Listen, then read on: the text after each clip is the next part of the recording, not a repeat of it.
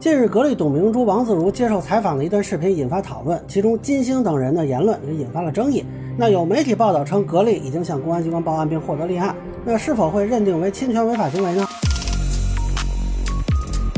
大家好，我是关注新闻和法律的老梁啊，欢迎订阅及关注我的频道，方便收听最新的新闻和法律干货。这个事儿特别有趣啊，曾经的数码评测博主王自如啊，2年半前加入了格力电器。近日在接受广东卫视财经朗眼八方问答的采访时，一番言论引发了争议。你们刚才学到所有的知识，其实在社会实践当中是严重脱节的。因为之所以能够进入教科书，都是过去的经验，但是我们现在今天知识发表才是最有价值的。所以就证明你是一张白纸，其实你什么都不会。然后你什么都不会，你做事情的时候一定会犯错。然后你的公司一定要为你犯的错误买单。然后还有人教你怎么做事，这还不算完，还有人给你发钱哦。你们这些事情哪有什么好的事？那这个言论后续呢，被网友吐槽是油腻啊、拍马屁啊、PUA 年轻人等等啊，叠加之前就有一些绯闻传言嘛，啊，连带他跟董明珠都被嘲讽啊。那后续呢，知名主持人金星发了一段话，口含明珠，进退自如啊，也是引发了争议吧。此外呢，猎豹移动 CEO 傅盛也被报道说，这个王自如是吃软饭啊，被格力保养啊，是个真正的流氓等等。说实话呢，我一开始觉得这事儿挺无聊的啊，王自如算什么人生导师嘛？就他有什么资格跳出来啊，指点年轻人一定要怎样怎样？那么后续呢，有些人出口伤人也挺无聊的。我本来不想参与这个讨论，没想到根据上证报的报道呢，这个格力表态。就近期多个自媒体为了获取流量，恶意剪辑相关视频，使用低俗污秽言辞侮辱诽谤公司高管。格力电器已就多个侮辱诽谤事件向公安机关报案，那公安机关呢均已受理并立案啊，这个就很有趣嘛。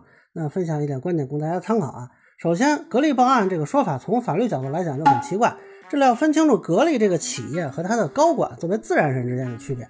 如果说是董明珠女士、王自如先生认为自己的名誉人格受到了侵害，可以向法院起诉名誉侵权。如果认为对方是侮辱诽谤，确实啊可以报警。那假如说查实呢，轻则行政处罚，重则构成侮辱诽谤罪。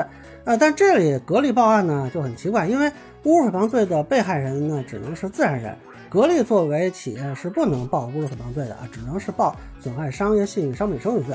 但这个罪名呢要求有重大损失或者其他严重情节。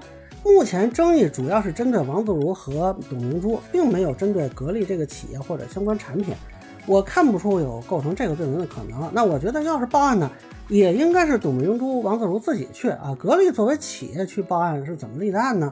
而且即便是这个侮辱诽谤罪啊，通常报案警方也是不会受理的，因为这个属于刑事自诉罪名。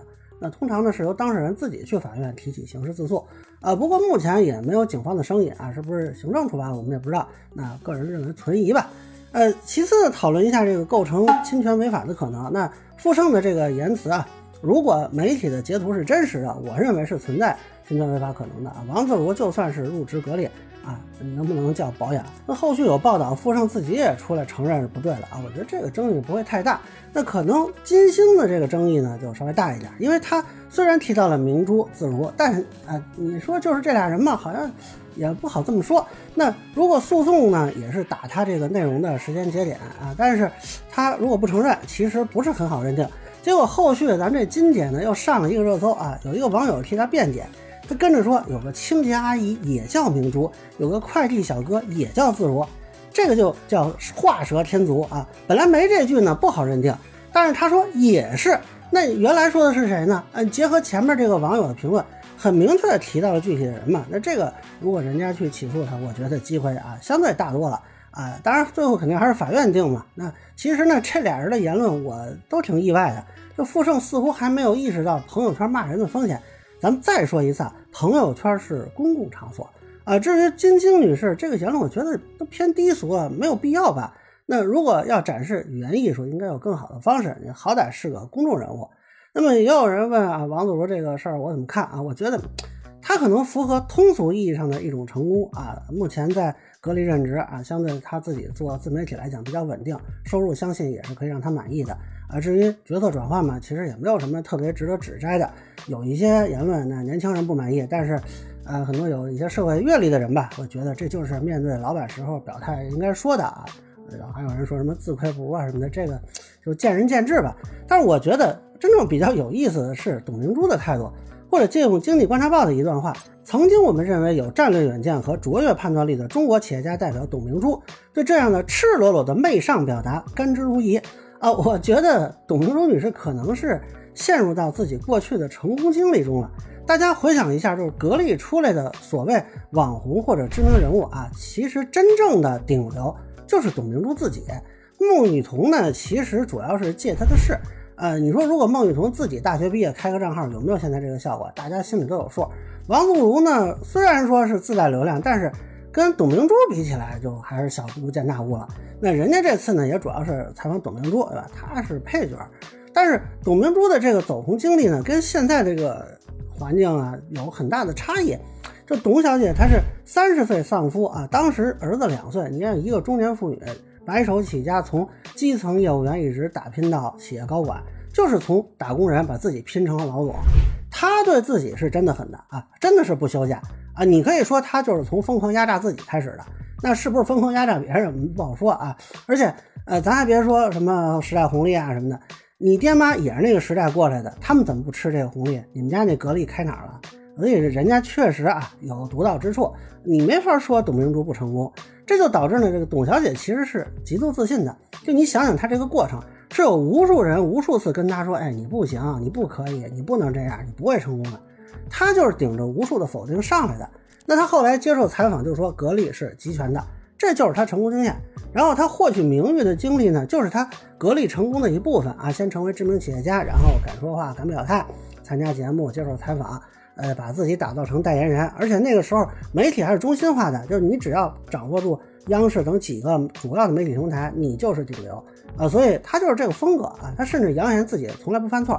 说董明珠经常说一句话，我说的都是对的，对，我就没有犯过错的。没错，我们一定要让新能源成为中国制造的崛起，因为新能源是未来一个不仅是中国，是全球的一个战略，它是一个方向。您说的这句话基本上就是能理解说话人的这种信心，但是这个话应该说是并不符合科学道理，说哪有人不犯错的？可是您说我没有犯错，你看我在格力27年了，我就没犯过错啊。那我觉得我的效益这么好，你难道认为我是失败的吗？你难道认为我犯了错吗？我犯了错，我能有这样的一个成果吗？所以这个事儿就很有趣啊，就是他认为自己是正确的，包括他看好王自如入职格力，让孟羽童走人，显然他也觉得非常正确。老实说，我们这样评论这件事呢，可能在他看来啊，也无非跟过去很多质疑他的人没什么不同。董小姐可能根本也不看啊，她的传播方式就还是旧式的专业媒体中心主义。而他自己呢，就是这个中心。你的绯闻就是说你和这个王总在这样的一个话题的背后，你想过会跟你发生关系吗？我看都不看，我觉得没所谓。现在就是我们的王总来，我告诉白曼，这是大家社会公认的小鲜肉。但现在的问题是呢，这个格力面对的市场也好，舆论场也好，其实都是高度去中心化的。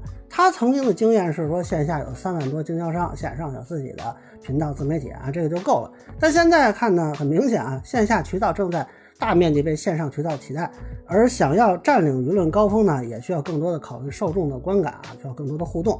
那这恐怕跟他的经验是相反的，而且坦率说呢，他恐怕也不太了解现在的年轻一辈啊。这个时候其实才是真正考验王自如的时刻，让董小姐在一次采访里开心啊，其实并不难。